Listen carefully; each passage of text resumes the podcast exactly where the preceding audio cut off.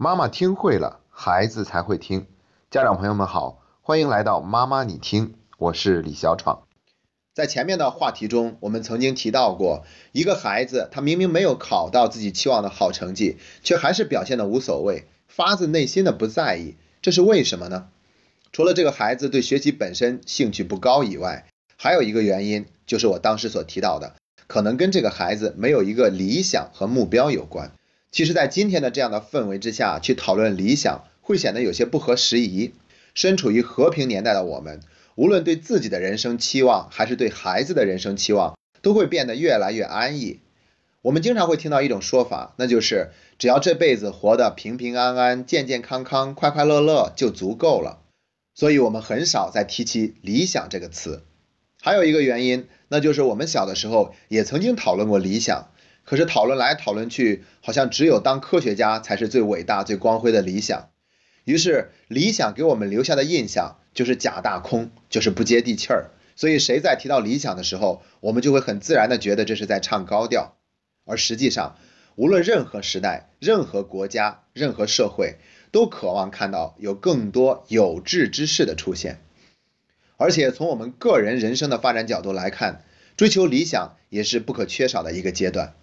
我的一位老师就讲过，人生大概可以分为四个层次，第一层那就是生存，第二层是生活，第三层是生命，第四层是生死。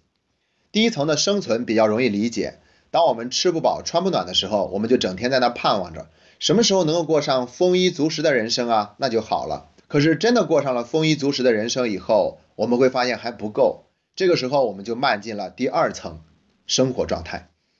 我们不光要吃得好，还要吃得健康；我们不光要穿得好，还要穿得有品位。那我们今天这个时代，大多数人都停留在第二层。很多人都会这样规划自己的人生：最好能够在四十岁就让自己退休，已经挣够了自己一辈子都花不完的钱，然后去环游世界。其实这个想法很美好，但是大部分人都是没实现的时候才会这样说。真的实现了这样的人生，他未必能够从这样的做法里面感受到幸福感。我们这个时代就是太过于注重财富的重要性了，这就是我们这个时代需要反思的地方。对于我们的孩子来说，他们更容易进入第三个层次，因为他们直接跨过了第一层生存阶段，生下来就是在一个物质富足的生活状态。他们可能会更容易发现，仅仅是在物质上的富足，并不能给自己带来期望的幸福感，所以他们就更容易进入第三层，也就是生命状态。他们会不断的探讨我们生命的意义是什么，我们的使命是什么，这一生我们究竟因何而来，我们要为这个世界留下来什么，才可以在临终之前可以无怨无悔，微笑着离开。其实，在心理学上，同样也有对第三层，也就是生命状态的描述，那就是远景的间接性动机。孩子学习喜欢某一个科目，或者喜欢某一个老师，因此喜欢某一个科目，这都是近景的直接性动机。这种动机往往不能够持久，它很容易发生改变，所以需要有一个远景的间接性动机，也就是理想，一个人的使命，他会鼓励着一个人不顾及自己眼前的得失。那始终努力让自己朝着目标进发。在心理学上，还有一个马斯洛需求层次理论，第五层就是对于自我实现的需求。那到了生命状态，也就达到了马斯洛需求层次的第五层。那讲的第四个状态，生死状态，它其实是一个宗教境界。我们今天就不针对于第四层做展开的讨论。其实聊到这里，我们大家应该会有所发现。这个话题其实更多是说给我们家长听的，而不是讲给孩子的。我们家长要首先以身作则，去寻求自己的理想和志向，然后给孩子做一个榜样，在潜移默化的过程中，日积月累的过程中，让孩子有所感悟，也能够树立自己的远大理想。这就是我们今天这个话题的目的，未必能够给大家带来什么帮助，只要能够引起大家对这个话题的思考就足够了。那么我们要怎么做才能够找到自己的理想和使命呢？这的确不是一件容易的事儿。对这个问题，我个人有两点浅显的理解。第一，就是先树立一个榜样，因为榜样的力量是无穷的。一旦有了榜样，我们就有了方向，也更有动力做好眼前的事情，给未来做好铺垫。所以，我们可以多读一些名人传记或者历史人物的一些故事。然后让自己感受一下究竟想成为哪一个人的样子。可能是先天下之忧而忧的范仲淹，也可能是为中华之崛起而读书的周恩来，再或者是在平凡岗位上却依然可以成为我们榜样的人。比如我们小的时候都学过一篇文章，叫做《庖丁解牛》。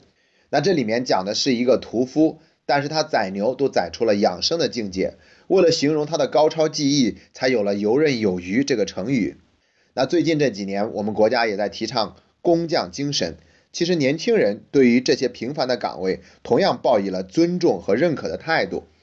无论是什么样的岗位，只要他做出了一个不平凡的成就，都可以成为我们的学习的榜样。第二点，无论什么理想，无论什么原因，无论会不会变，我们都要给予充分的肯定。这一点对于孩子们来说特别的重要，因为孩子们的想法经常是千奇百怪，而且容易发生变化。那无论怎么样，我们都要记住理想。不分大小，只看有无。只要是有，就比没有强；只要是有，就值得肯定。所以在我的课堂上，曾经有一个孩子说他想当会计，我很少听到这样的答案。我就问，那是为什么呢？他就说，因为我点钱的速度特别快。那这个答案让我们听起来可能会觉得有点好笑，但是我们还是要肯定到孩子。所以我对他说，非常好，因为很少有像你这么年龄的孩子，已经清楚的知道自己将来想做什么。所以你只要坚持下去，一定会成功的。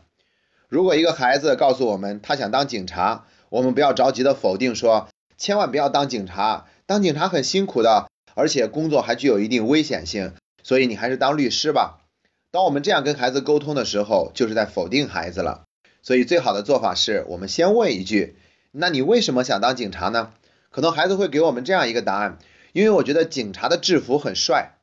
那我们还是要肯定他说。非常有眼光，警察的制服真的很帅，而且警察他们的工作会给人一种安全感，会让我们觉得很受保护。所以你想当警察是一个非常不错的主意。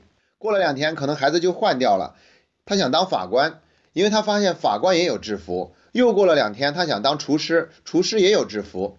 那没关系，我们都可以允许他换来换去。连鲁迅不也有过弃医从文这样的经历吗？所以只要是有。就比没有强。我们在这个过程中呵护好孩子的那份好奇心，去呵护好他每一个理想。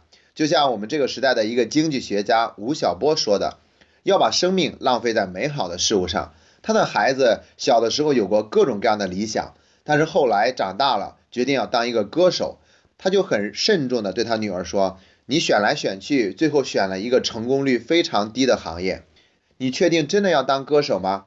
然后他女儿很认真的想了想，说：“是的，我不是为了出名，我就是喜欢。”于是他就开始帮助自己的女儿走上了学音乐的道路。那其实，在这个过程中，他就强调，无论孩子有什么样的想法，我们都要给予一份尊重。而在不断问他的过程中，他都在思考，即便他换了一种行业，也是一个试错的过程。只有这样，他才会逐渐靠近他真正想要做的那个理想。所以这个过程值得我们一路陪伴并肯定着孩子，这就是我个人两点浅显的理解：一是树立一个榜样，用榜样的力量来激励自己；第二，无论理想是怎样的，什么原因会不会变化，我们都要给予充分的肯定，把它当做是一个寻找到最终理想的过程。那我不期望今天的分享能够给大家带来什么帮助，只是期望能够引发大家对于理想的思考和重视。感谢各位的认真聆听。